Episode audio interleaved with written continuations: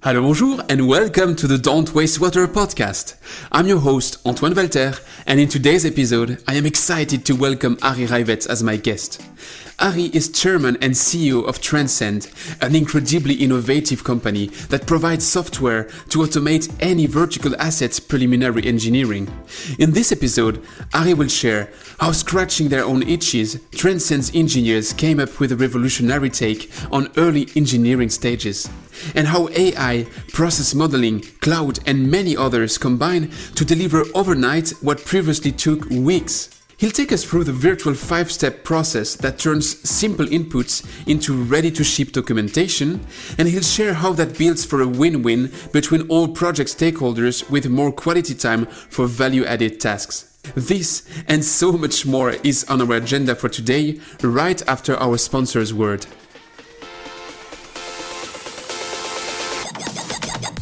You're listening to Don't Waste Water, the podcast that helps water professionals to improve their wastewater treatment, optimize their operation costs, and keep up with the latest market trends. This podcast is brought to you by GF Piping Systems. As a leading supplier of piping systems made of plastics and metal, GF Piping Systems is the global expert for the safe and reliable transportation of water, chemicals, and gas. For more information, visit gfps.com. Hi, Ari. Welcome to the show. I'm really glad to have you on the show today. I have to say, I'm pretty excited on my end by the field where your company is active. But before jumping into that, I'd like to get a bit more about your, your story. So let's start with maybe the postcard. You're in Princeton right now. So how is it going over there? It's good. It's a bit rainy today, typical weather for the East Coast in October, but it's usually very green here. So it's a beautiful place. Well, having a look at your path so far, I have to say you have quite of an uncommon path if I compare to the previous guest of this show, because you're coming from the finance world, so you have a finance background, and at some point you turn to water. So can you explain us how that happened? Sure, sure. I started my career in the enterprise software industry actually. Okay. In the late 90s, I ran my own business for a year and then I worked in kind of ERP and supply chain software and kind of got my early start in business trying to understand the way business processes work inside a company and how you can break those down and automate them to make a business more efficient, which is kind of what ERP and supply chain software are about. And then mm-hmm after four or five years in that industry, I, went to get my MBA. And after business school, I had to pay back my loans. So, um, so I went to work on Wall Street for Bank of America as an equity analyst. I started to get interested in water because I was covering the oil and gas companies when they were first fracking for natural gas in the Barnett Shale in Texas um, and in the Fayetteville Shale in in Arkansas. We took a lot of those companies public and did a lot of equity and debt offerings for them. So water is a very big part of that process, and so I started to get interested in it. Later, I covered the oil refiners and the industrial manufacturers you can look at my coverage universe at Bank of America as pretty much anybody who is destroying the natural world, who's destroying the environment. That's what I covered. So once I paid back those loans, I had to pay back my debt to the planet. So I left Bank of America and I went to work for a clean tech private equity fund called RNK Capital, which is really a pioneer in the clean tech investing space. They were one of the first investors in carbon credits one of the first investors in solar projects and in wind energy projects. And they had a fund that was focused exclusively on water. And so I was responsible for all the private investments and some of the public investments in that fund. And that was my kind of winding path to water where I've spent the past 15 years. Would you say that this software automation aspect you had in the very, very early part of your career, then the business aspect, and now the water. Does that make for your secret sauce, or is there anything different or supplement that I, don't know yet? Yeah, it's definitely the way I think about businesses is, you know, was framed by those early experiences in terms of, you know, how can you break it down into the different processes and automate as much as you can so that the people can shine because ultimately the people are what drives the success of the business. But if they get stuck in monotonous and repetitive and non value added work, then they get bogged down and they can't achieve their maximum potential. So that has definitely kind of you know been a defining factor for me and it's definitely led me on the path to transcend. That path to transcend is a smooth transition to, to the deep dive but i'd like to understand at which point you thought that there was such a pain that you had to solve with transcend. I'll let you explain in a minute what transcend is really about but i'm interested just before in understanding when you clicked when you realized there is something there and you want to solve that that problem. Sure. Yeah i mean actually the pain is that pain point is what Transcend is about. So, one of the investments that I did at RNK was a company in Budapest, Hungary called Organica Water. And Organica sells unique wastewater technology, both services and products that are used to build these beautiful botanical garden wastewater plants. And after three years as an investor in the company, they had just commissioned an 80,000 cubic meter per day reference plant in Budapest. And the founders asked me if I would quit my job and pack up my family and move to Budapest to run the company. They both had a, a technical background as engineer and architect, and they felt that you know they wanted a business person to help them scale the company. So when I moved to Hungary, the first thing I realized was we had this major bottleneck in our sales process where we had to do all of this preliminary engineering work before we could bid on a job. And then clients would come back to us and want to change things. They would want to change various aspects of the design or the appearance of the plant. And you know, we were a small startup, I think maybe like 15 people at that time. And you know we couldn't afford to hire an army of engineers and it was taking us hundreds of hours every time we wanted to you know bid on a project or even evaluate whether it made sense for us to to bid on a project. So we built a software tool inside of organica and that software is the transcend design generator today and that's kind of how we got there. So you were scratching your own itches which is somehow business 101 the best way to get to the actual point and get an actual good business idea exactly. And i mean you know you i'm sure you know engineers and and they were extremely skeptical that we could automate that first 20 30% of the design of a wastewater facility. And it was not easy. It took us 2 years to develop the software about a year of software development and then a year of qa qc but by the end of it, you know, all the skeptics began to love it because not only did it have great business impacts, which I can talk about in a minute, but it just made their lives better. You know, they didn't have to work on all of this monotonous, repetitive work in the early stages of a project, generating the early drawings and the early design options and redoing work when clients wanted to make changes, but they could solve the really difficult problems and that was what you know inspired them as engineers and so you know people began to love it. We'll come to that because uh, i have to say uh, i mean i said it already so let me repeat it. I'm excited but I, I, had a look at your website and on your website there are a couple of quotes from your existing customers. One says we've been trying to do something like this for 20 years and the next one says this is the holy grail of software for the water engineering world. So that sounds like incredibly bold statements.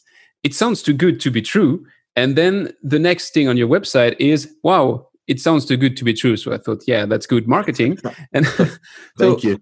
You have to test it by yourself. So I didn't have the chance to test it by myself, but now I'd like to start really from the roots and to go step by step through your process. So let's start with your pitch. What is it actually about? What is this software as a service that you are marketing? The Transcend Design Generator automates the first 20, 30% of the engineering of a water or wastewater treatment facility, or really any kind of vertical asset. At its core, that's what the software does. And the idea is that when you start the design of a water or wastewater treatment facility, in the kind of manual world, you have a set of inputs that you usually get from a client. It's how dirty the wastewater is, how clean you'd like it to be at the end the temperature, the flow rate, and then a number of other kind of client specific preferences that are different for each project. And what usually happens is you hand that over to a process engineer and that process engineer evaluates different technologies and different biological or physical chemical processes to determine the best way to treat the water and does some process sizing and simulation and from there it goes to a mechanical engineer to an electrical engineer a civil and architectural engineer an automation engineer and at the end, you have this preliminary engineering package. And our software does all of that in the cloud without any human intervention. So let's go step by step through that process. If I get it right, it starts with data. Uh, you input data in the system. And if I got it right, again, you give your wastewater data, your intended output, and some simple parameters. What do you do with that data? Do you have a way to check if what I input is slightly accurate, or how do you do that? Oh, it's much more than slightly accurate. I mean, it is a garbage in, garbage out process. So the data validation algorithms are one of the most important parts of the software. And we have two layers of data validation. The first layer is just simple kind of checks, like, um, for example, in biological wastewater, the level of ammonia cannot exceed the total nitrogen. So if somebody were to enter a higher influent ammonia than a higher influent TKN, it would immediately give them an error message. Similarly, we have ratios of uh, the BOD to COD to TKN to TSS that we use in our validation. The second layer is an algorithmic validation that happens on the server side. And basically, we just do a very quick steady state simulation to see uh, if there are issues with the inputs that the user put there. And if there are, we'll spit back an error message and tell you what needs to be corrected. So, assuming that I correct my data or that it was correct from the first take, once you are sure that the data is right, it goes to process engineering, right? Yes. And so now we're going to talk about different modules, but in many cases, these processes are happening simultaneously on the servers but i think when we talk about it it's easier to talk about in a kind of more sequential way. So the first step is process engineering and there are algorithms which take the inputs both the actual water characteristics as well as the preferences that you have for this project and they set up a model. They select all the different process units that are needed to treat that wastewater and then they go through the mathematical calculations to size those units. And after that's done, it goes to a third party simulator. There are various simulators that are used in the industry. And we'll go through both steady state and dynamic simulation. Dynamic is 365 days with diurnal flow patterns.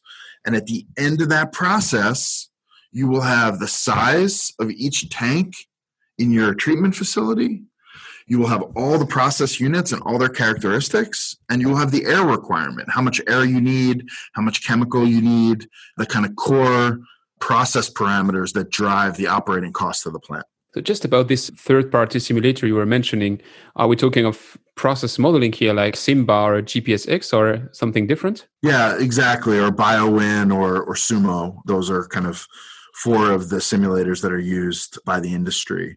So we can really use any third party simulator as part of the design process. Okay, so once this process engineering is done, you can move to the mechanical engineering, I guess? Yes, and just to reiterate, this is all happening on web servers without any human intervention, right? So the algorithms have selected the processes, they've sized them, they've started up the simulator, they've iterated in the simulator, and they've taken the outputs now. And so now we have the outputs from that process engineering phase. Just like when a process engineer hands their process design over to a mechanical engineer, that process happens on the server. So we have to translate that data from kind of process language to mechanical language. And then here we go through equipment sizing and selection. So we are based on the process that was designed, we are using algorithms to select and size every piece of mechanical equipment in the treatment facility. So that means that you have to rely on the database on the existing equipment, or how does that work? It's like a library which says uh, there's activated carbon filter or something else. How does that actually work? That's correct. So, at our core, Transcend are software developers who are also engineers, uh, water engineers, energy engineers, and so on. And so, over time, we've built up a comprehensive database of all of the different types and sizes of equipment that would go into a water treatment or a wastewater treatment facility. And it is uh, generic equipment that's done in the professional and light versions that are available on our website for subscription or in an enterprise version you know we can use branded equipment based on what that particular client wants and if they have their own database of equipment that they like to use, then we can easily integrate that into the selection and the sizing algorithms there. So if I was Veolia, for instance, and I come to you and I say, by the way, here it's not a filter, it's called an Actiflo for whatever, uh, well, you just have to input the parameters and then I can use my proprietary equipment. Yeah, that's correct. Actiflo is, I mean, you threw it out there as an example. I mean, that's a, a, proprietary technology of Veolia. I'm not sure if there's a generic technology for high rate clarification or not. If there was, we would have a generic technology in our database. And then if Veolia was a client and they wanted to customize for their specific equipment, we would replace it with their Actiflo and we would use their sizing and selection rules to effectively size that Actiflo system. Okay. And for the generic one, on what do you build on? Is it like, you know, there's the, I'm a Suez boy. Uh, I grew up with Suez. So we had this blue Bible called the Degremont Water Handbook. And everybody, every engineer would have that Bible. But that Bible actually tells you that the sand filter can be designed from this to this. So did you read through all these Bibles? I know there's the Nalco Bible there. There are several ones did you read through all of them to create your database or how did you proceed I don't know if that is that Suez Bible or Degremont Bible uh, a public document. Like, could you get that on the web somewhere? Yeah, you, you can buy it. Yeah, exactly. So if it's in the public domain, you know, in in the U.S., many engineers use Metcalf and Eddy, which was kind of the original wastewater Bible and is still taught in many universities or whatever is out there in the public domain. That's what we're using, and we, you know, if there's multiple options, we either have a selection choice in the design process. So, you know, would you like to size based on X or Y? Or we make a choice based on our feeling of what the proper best practice is. And that's kind of hardwired into the rules there. Okay. So my data was good. You could do some process engineering with it, some mechanical engineering with it. And now you know exactly which treatment train I have to use to achieve my intended treatment objectives. So, what's the next step? So, we know a lot more than the treatment train at that point, right? We know every process unit, we know what size it needs to be, the volume it needs to be. We know the air requirement, we know the chemical requirement, and we've now sized and selected every piece of equipment. So we know the dimensions of that equipment, the material that that equipment's made out of, and with our algorithms, we also know where the equipment needs to be from a layout point of view in a facility. Mm-hmm. So we can build the BIM model. We can actually build a three dimensional building information model. Think of it as a parametric data structure in the cloud, which represents all of the structures inside of that treatment facility. And this is the civil and architectural design phase of designing a wastewater plant. So we have various kind of modules within this. You can actually think of it as like a, a four part process. In the first part, we're virtually generating spaces, so physical spaces, to lay out the equipment and the process units that were identified in the prior steps. So now we have a data structure that represents those spaces. Next, we're arranging the spaces. They have to be arranged in a certain sequence. They have to be arranged in a way where it's most space efficient. And you can think about it like this in the very beginning when organica um, at the time of organica when when the software was first developed maybe the first designs if it, you were designing a person it would have been like they had their ass on their head you know it, so you have to build in rules that say okay well your ass needs to be in this general area so and that's what what these rules do and then you know over time you know we're using evolutionary algorithms we're arranging them in a much more efficient way And once you have all the spaces and they're all arranged, you have to add elements to those spaces. So you have to add access, rails, doors, windows. You know, if they're buildings, you have to have like the thickness of the walls and so on. And once you have that, you can essentially generate a virtual BIM model. And then that BIM model can be opened in any third party software like Revit or Bentley or any of the other ones out there on the market. And what is the level of detail that you have in that BIM model? Do you go up to, you mentioned the, the windows and the doors. So I'm starting to think it's quite detailed, but what is the limit? Engineering and construction firms in the US will say that we're doing the first 30% of the design. Okay. So now, to my feeling, it, it gets really incredible. If, if I get it right, now you push a button and you get every kind of document you would wish. Well, actually, you push the button in the beginning. So everything we just described the process engineering, the mechanical engineering, the civil and architectural design. And by the way, within the mechanical phase, we're also selecting the instruments. So we have an IO list. We're selecting on the equipment, we're looking at the electrical consumption and doing some very kind of early electrical design. So there's some electrical and controls engineering that's happening in that mechanical phase as well. But that's all happened on the cloud when you hit the button the first time. Typically, you know, it, it happens in a few hours. Uh, the simulation takes longer. It can take up to eight hours, but typically it's happening on the servers. Again, just no human intervention. But now you just have a data structure. I mean, so you know everything that's going to be in the plant. You have a virtual BIM model. You have all the equipment data. You have all the process data. So all you have to do is, you know, you can put it together into documents. And so we have a document generator module and we make, you know, up to, you know, 15 or more engineering documents. And most importantly, the documents are available in PDF form, but they're also available in their native form. So you can open up your process flow diagram or your P&ID in AutoCAD, and you can edit it in the future when you add more detail in. You can open up your BIM model in Revit, and then you can start to add the level of detail, the, the final 70%, you know, that we don't have in there. And you can open up all of your your Word and Excel documents and use them for cost estimation and add more details over time and that's it. When it's done, it generates those documents, it sends you an email, and you'll come back a few hours after you hit submit and you have all those documents there. I guess that what you just described, that you have this these native documents, makes for what you call this head start that you might have then in the detailed design because you can already draw on what was existing, right? That's exactly right. So that was one of the biggest pain points that we've heard from clients over time is that you know, after they do this preliminary engineering, they always end up having to start from scratch. The process is not connected to the detailed engineering side. And so by using our software, you know, you naturally have this database of all the designs you've run for every project.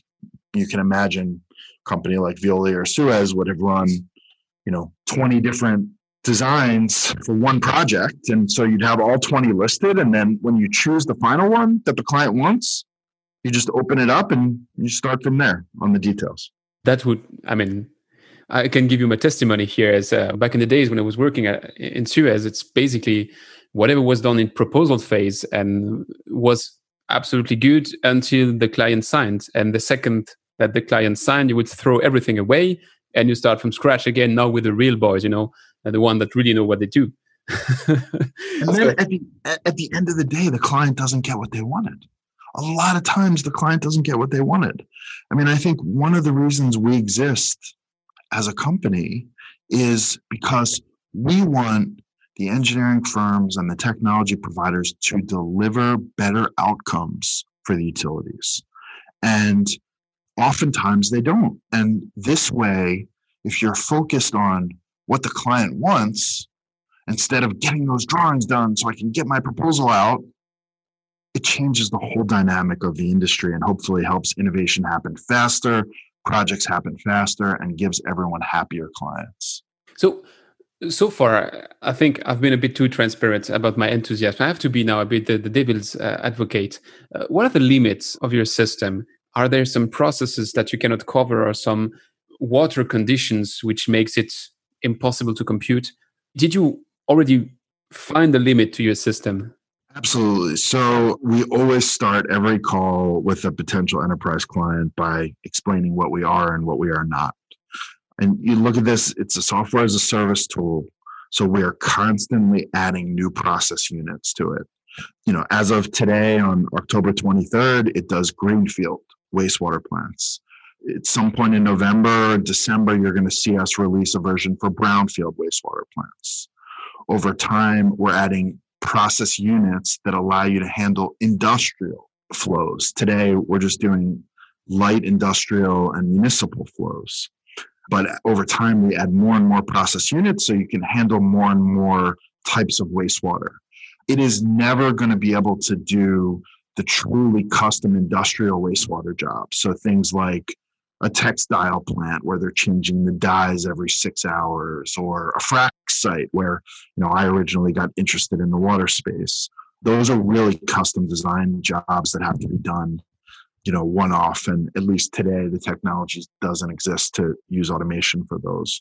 But we do believe that over time, as we add more and more process units, we're going to cover a larger and larger percentage of the total designs that are able to be done for wastewater we're also adding a drinking water module next year, so we'll be able to handle that as well. And I mean, that just gives you a sense of what it does. I mean, the, the other aspect from a limitation point of view isn't about the kind of types of wastewater it can handle or the types of water treatment we can do, but it's about the level of detail that's in there. So we're not going down to the nuts and bolts. We're not doing the pipes and the isometrics. You know, those are things that are done in detailed engineering. This is about the preliminary engineering. So, who's your target customer? I would guess it's the EPC, but could it also be the engineering consultant? Yes. So, when Organica started to use the software, it totally changed the business. Overnight, went from clients having to wait weeks and weeks to get one design to being able to show clients eight different options in a day. And it became a huge competitive advantage for Organica to be able to respond to clients faster with more detail and more options. Uh, it was also a great advantage from the detailed engineering point of view because we had a head start. So it took less hours to do detailed engineering, and that was better from a cost reduction or a margin point of view for the business.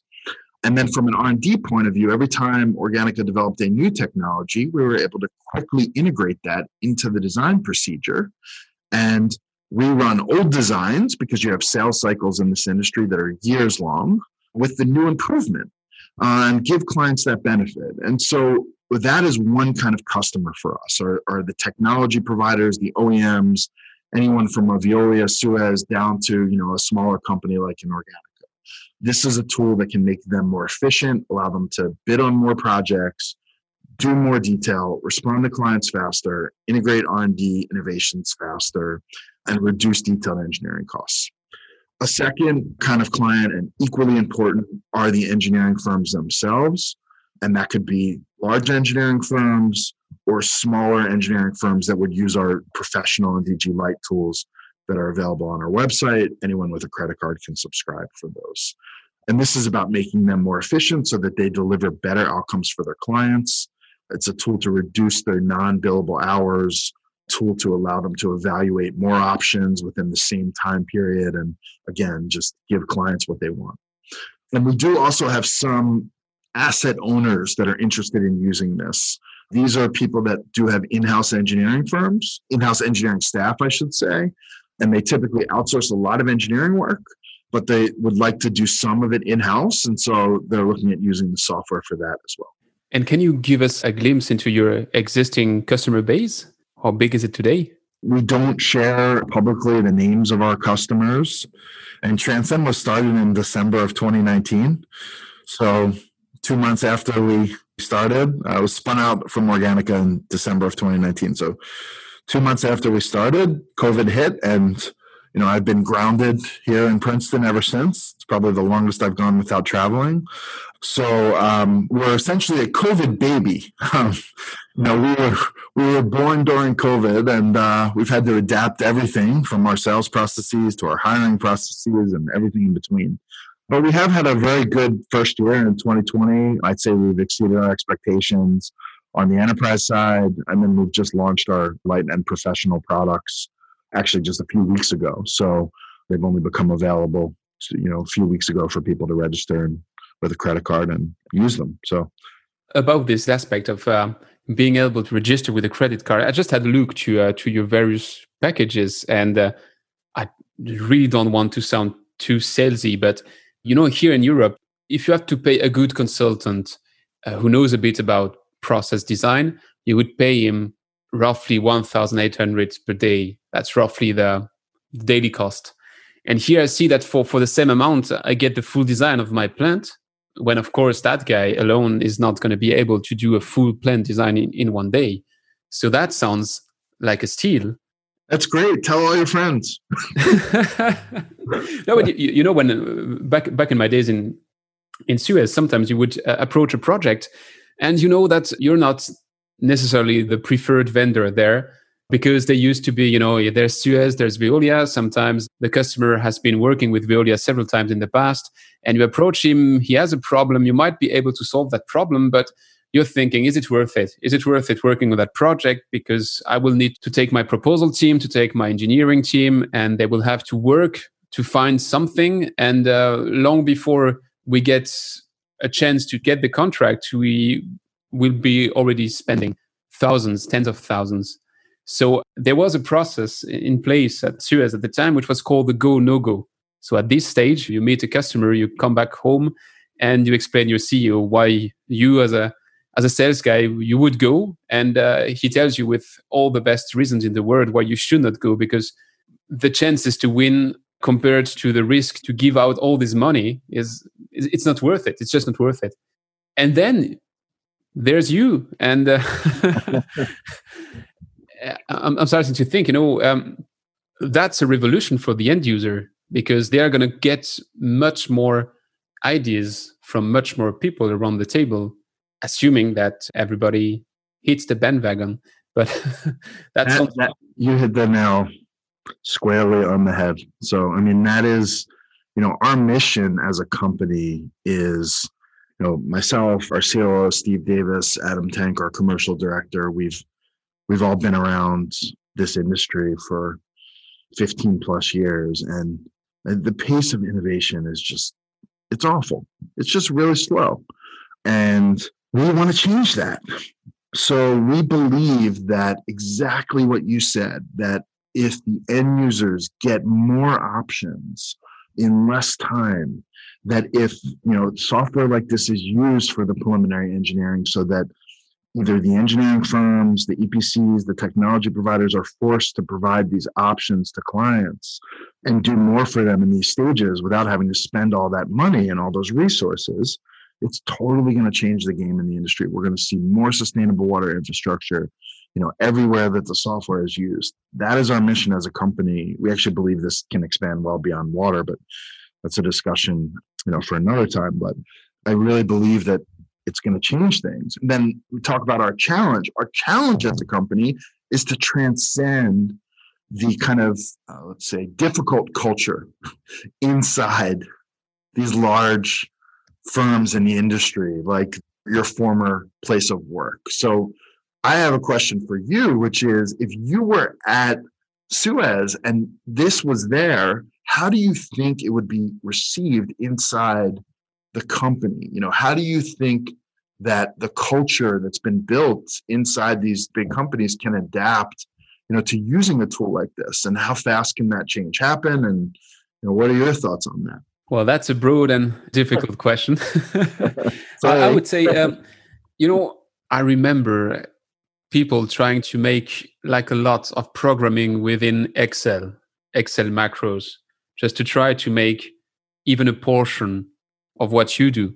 So those guys, they, they will be incredibly happy because the, the burden will just be much lower. They don't have to, to maintain pages and pages of Excel macro, and then ultimately it never really, really, really, really works, and, and so far and so on. So I would say those guys would be happy. But on the other end, you know, when you are a Suez, uh, when you are Veolia, when you are this kind of very big boys, you build your reputation and you build your full history on the fact that you are the absolute expert in engineering. And now, if you had to rely on a computer to do your job, I would imagine that they would be breaking quite hard, explaining you how much a human is going to always going to be better than any kind of machine. So there must be a bit of both. Don't want to speak for them. I think that could be a, an interesting question to raise directly to them, actually. But um, I could see both happening. I'm sure you're going to be very excellent friends with all the people working on the commercial side just because uh, their life is going to be so so much easier. But the engineering departments might be a, a castle you have to to overtake. Yeah i mean there's a lot of cultural challenges with this and it's very similar to the early part of my career when i watched erp and supply chain software get implemented in various consumer products and manufacturing businesses. Um, there were big changes there uh, similar to when CRM got implemented and how sales and marketing organizations reacted to it. So it's something that you know I've dealt with a lot in my career, and but that's kind of like what's going to define the success of Transcend is our ability to transcend those cultural challenges inside of companies. And I mean, when it comes to enterprise customers, we customize the rules based on the rules that their engineers use. So you know, if those engineers are using a handbook um, that can be put into code pretty easily, actually. So, at least easily for us, anyway. So, that's the kind of path that we're on. It's good because it's not a show, it's not recorded, nobody's listening, so I can say that. Uh, no, uh, but I remember there were some tools that we were using and the guys which had developed the tools were no longer with the company because they retired like 20 years ago and nobody had a clue what those tools were relying on. We just knew that empirically it was working, so that the output was giving you something which was realistic. But in between, it was like black magic. So I think this is the kind of thing you have to build this trust in your tools so that you can blindly trust them just because you've been building them in 2000 plans. So whatever happens in between is okay, even if you have no clue what it is. Yeah, I mean, we hear that all the time all the time. You know, we hear people say, We've tried this before. We've tried this before two or three times. It can't be done. We hear people say, We have internal tools that we've been using for 15 years and nobody knows how they were built. I mean, we hear it in almost every conversation. And then we just show them what we have. And, you know, from there, it's more about a discussion of how do we implement this in our company? How do we change behaviors and get people to adopt it? And you're right. I mean, the commercial people love it, but the engineering teams are typically the gatekeepers. And it was very similar to the experience I had at Organica because the commercial people wanted this. They could never get responses from engineering fast enough, ever. They were calling them at all hours. You know, when is this going to be done? When can I send it to the client? Oh, the client changed their mind. They want this. And then the engineers would, you know, throw their hands in the air because, oh, I have to redo everything. And when we launched it, and we've seen this at various clients at Transcend, the engineers love it because all of a sudden they don't have to deal with that stuff anymore. And they can focus on the real problem solving, which is why they got involved in that job or vocation in the first place. You know, and it totally changed the kind of happiness quotient for engineers. And I mean, we saw better retention than ever before because of it. So I think it's a real game changer in, in ways that we don't even think about. So actually, what's your path forward? Because you, you just joined the uh, accelerator, uh, Elemental Excelerator. And if I got it right, being part of that cohort means that your target is to make a factor 10 on the company within two years.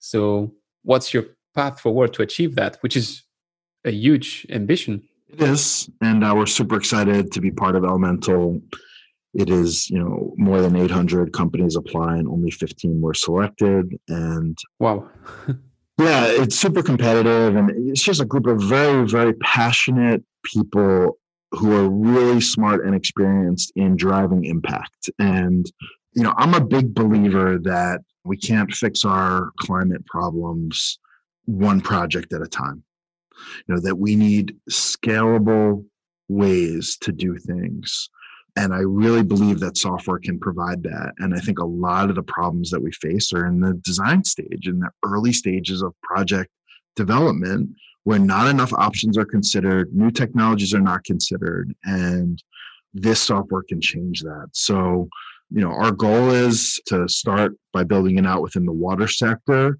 There's in the US alone, you know, we estimate there's uh, more than 70,000 water and wastewater engineers that could potentially benefit from using the software.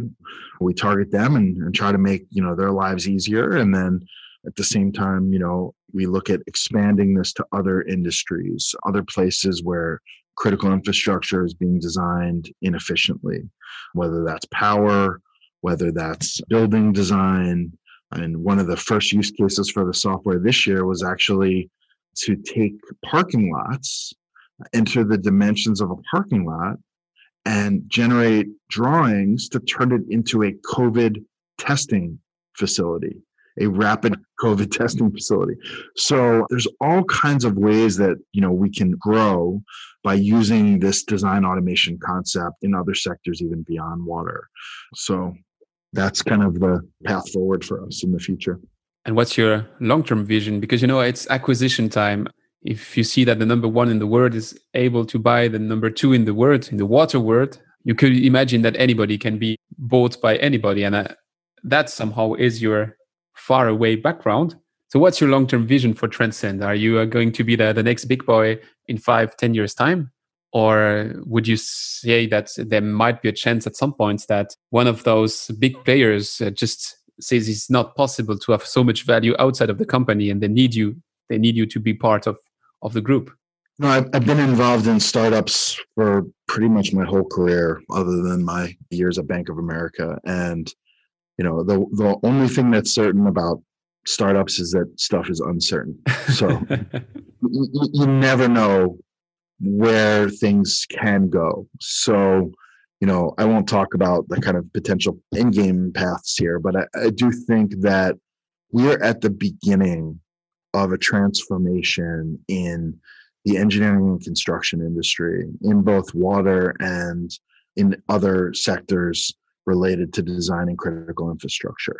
And we are at the beginning of this transformation because we've ignored climate change for way too long and the problem's gotten really bad. And now we have to act, and public sentiment in Europe and also in the US, even, uh, is changed. And people want to act, right? I mean, I have two 13 year old daughters. I think about what their life is going to be like, what their kids' life is going to be like, and we have to change. And so we want to be a part of that transformation. We want to help show what's possible by using software to kind of scale climate impacting solutions. And that's really our path forward. Well, that's a beautiful mission, I have to say. Ari, I have to be cautious of your time. I have to be cautious of the time of the people listening to us. I could be discussing that matter with you for another hour, but I'd suggest you that we switch to the rapid fire question. Sure.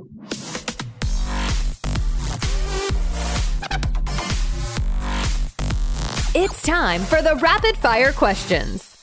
So, in that section, I just ask you questions that I try to keep short. And uh, ideally, you can try to keep your answers short as well, but don't limit yourself. If you have to be a bit longer and to elaborate, I'm not going to cut the microphone. So, first question What is the most exciting project you've been working on and why?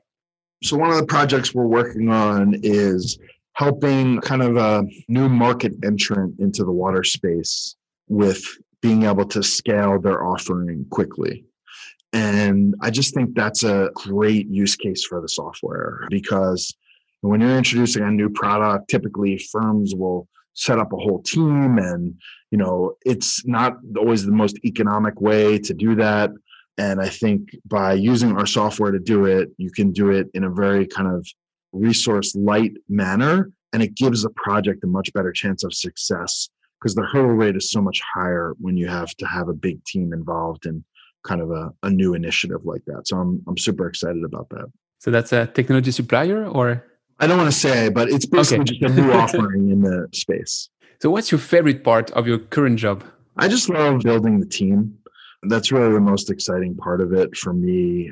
You know, seeing how people grow into their different roles as the company grows.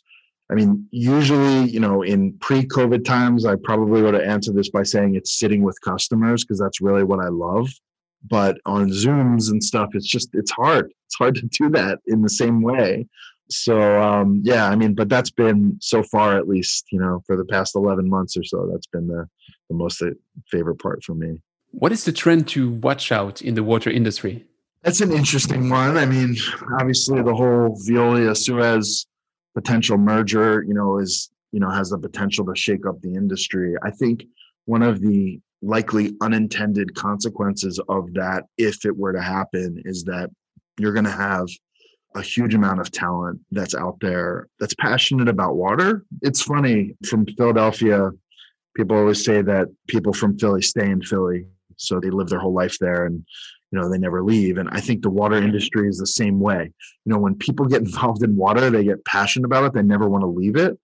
And so i think you're going to see all this talent you know trying to innovate in the industry. And hopefully you know usually mergers kind of stifle innovation. And that's one of the the arguments in antitrust theory but in reality, all these people out there trying new things, going to startups. I mean, that's exciting. It could spur a lot of innovation in the industry. That brings me to a, an unforeseen question. Sorry, I, I said it has to be short, and I'm the one making it longer. But back in the days when I was in Suez, I had the impression that it was about big groups, that the water treatment was about big groups. And over the past two years, I see so many startups left and right which are really reshaping this industry. Would you say that I was not giving enough attention? Or would you also say that there's a trend to a bit more new blood in this industry? It's interesting. I mean, historically, it's an industry with like massive players on top, you know, 20 huge companies and then tons of tiny little companies. Most of them never make it. And if they do make it, they usually get snatched up by one of the big guys. But I mean, I do think that with the amount of consolidation that's happened, you know you have the potential for a lot of these startups to grow you know into their own right to become major players in the industry. And so you know if you were to look at at the water sector in 2030 you might see some new names in that kind of mid range of the industry who uh, have grown organically or maybe you know through some smaller acquisitions on their own. So let me make a follow-up episode with you in 2030 and we have to check that. Cool what is the thing you care about the most when you're working on a new project? And what is the one you care the less? Making the customer happy is by far the the most important thing in any new project especially for a new company like transcend. What do i care about the least? I mean i i'm a very detail oriented person so i care about most stuff a lot but i guess if i would have to say the least I always feel like it's more important in the software world to get a product out there for a client than to get the perfect product out there for a client. So the expression that, you know, don't sacrifice the good in favor of the perfect comes up a lot here. And, you know, we will release a product with less features to make sure it's out there and they can start to see the value because for us, it's not about the software it's about how the business is going to use it. That's what business process automation is about and that's what cultural transformation is about. So we want them to start using it as quickly as possible.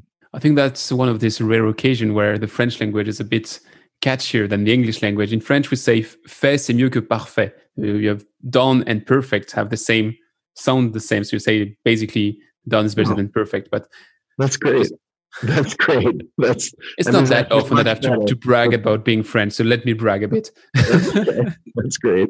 Do you have sources to recommend to keep up with the water and wastewater market trends? I use LinkedIn a lot for that. I think it's it's great, and Twitter a little bit less so, but LinkedIn uh, is a great source and following the right people there. I think Water Online is great. It's been around for a long time, so they have a lot of good content there. Those are two two good places that I would recommend. So, talking about these good people you should follow, uh, that's actually my last question. Would you have someone to recommend that we should definitely invite to this same microphone?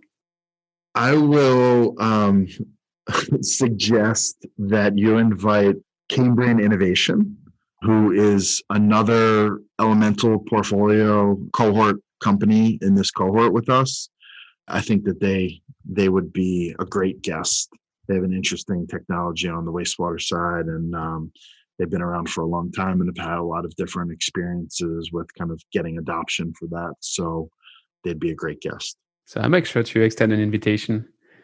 Talking of a great guest, I have to say, Ari, I had lots of fun recording this interview with you. I'm excited about your offering, so I'm really looking forward to see how that's going to develop. Thanks a lot for for your time, and thanks a lot for all the value that you brought us. And where can I recommend our listeners to to have a look at you? Uh, is it uh, the website of Transcend? Is it your LinkedIn? Yeah, transcendh2o.com is the best place. It's just T R A N S C E N D H 2 O.com. You follow me on LinkedIn, follow Transcend on LinkedIn, follow Adam Tank on LinkedIn, uh, who's our director of digital transformation and uh, does a lot of great stuff on on LinkedIn. So check us out. Thank you very much for having me today. I put all the, the, the links in the in the episode notes for the one listening to this. So thanks a lot, Ari, and uh, let's meet in 2030. Sounds great. I'm looking forward to it. okay. Thanks for listening to Don't Waste Water. This podcast was brought to you by GF Piping Systems. Loved this episode? head over to Apple Podcasts to subscribe, rate, and leave a review. See you next time.